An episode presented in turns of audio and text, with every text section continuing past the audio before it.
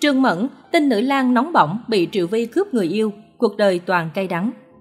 Dù sở hữu nhan sắc vạn người mê cùng sự nghiệp đáng ngưỡng mộ, nhưng cuộc đời của nữ diễn viên Trương Mẫn lại lắm đa truân.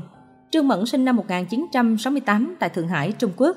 Nhờ nhan sắc diễm lệ động lòng người cùng vóc dáng nóng bỏng, Trương Mẫn đã sớm được chú ý từ khi còn ngồi ghế nhà trường.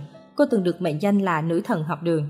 Sau này, Trương Mẫn lọt vào mắt xanh của vợ chồng ông trùm làng giải trí Hồng Kông Hướng Hoa Cường và được tuyển thẳng vào công ty điện ảnh Vĩnh Thịnh danh tiếng. Thuở mới chân ướt chân ráo bước vào làng giải trí, Trương Mẫn đã được ưu ái đóng cặp cùng những tài tử danh tiếng bậc nhất thời bấy giờ như Lưu Đức Hoa, Quách Phú Thành, Châu Nhuận Phát, Lý Liên Kiệt, Châu Tinh Trì.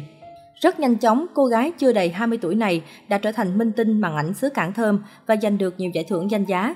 Bên cạnh đó, cô còn là cái tên sáng giá của các dòng phim hài đậm chất Châu Tinh Trì những năm 90.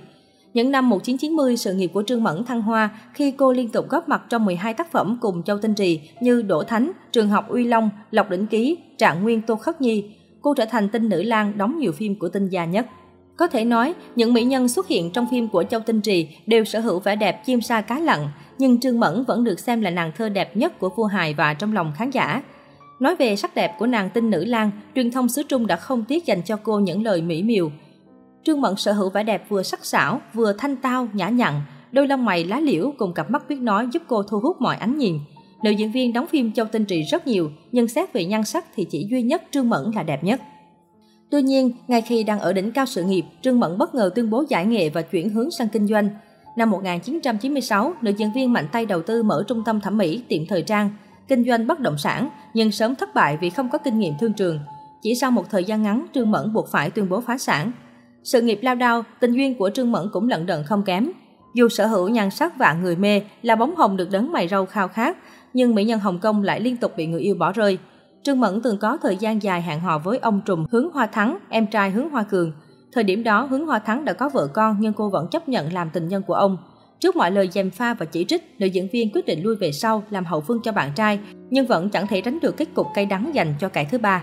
9 năm yêu đương mặn nồng bên nhau nhưng Hướng Hoa Thắng vẫn chẳng chịu cho Trương Mẫn một danh phận dù đã ly dị vợ. Cuối cùng cả hai chia tay vì Hướng Hoa Thắng tiên lời bói toán rằng Trương Mẫn có số khắc phu. Sau mối tình này, Trương Mẫn vô cùng suy sụp. Mãi về sau, Trương Mẫn phải lòng Uông Vũ, một trong tứ thiếu kinh thành khét tiếng Bắc Kinh. Thuở mới yêu, Uông Vũ vô cùng si mê Trương Mẫn. Thế nhưng chưa được bao lâu thì anh chàng đã thay lòng đổi dạ vì một mỹ nhân khác. Theo đó, Tiểu Tam chan chân vào mối tình này chính là Tiểu Yến Tử Triệu Vi.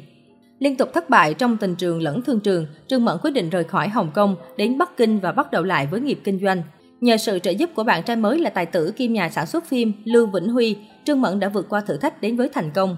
Cảm kích trước tấm chân tình của Vĩnh Huy, Trương Mẫn chấp nhận kết hôn vào năm 2013. Hiện tại Trương Mẫn tập trung cho công việc kinh doanh cũng như đầu tư sản xuất phim ảnh.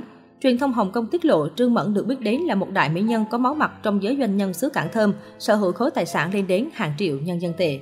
Giờ đây dù đã bước sang tuổi 53, nhưng Trương Mẫn vẫn giữ được nhan sắc xinh đẹp trẻ trung khiến nhiều người ngưỡng mộ. Không còn liên quan đến giới giải trí lắm thị phi, Trương Mẫn một lòng hướng về đạo Phật, cô ăn chay, tu tập và tham gia nhiều cuộc hành trình trong ruổi khắp Trung Quốc để làm công tác thiện nguyện.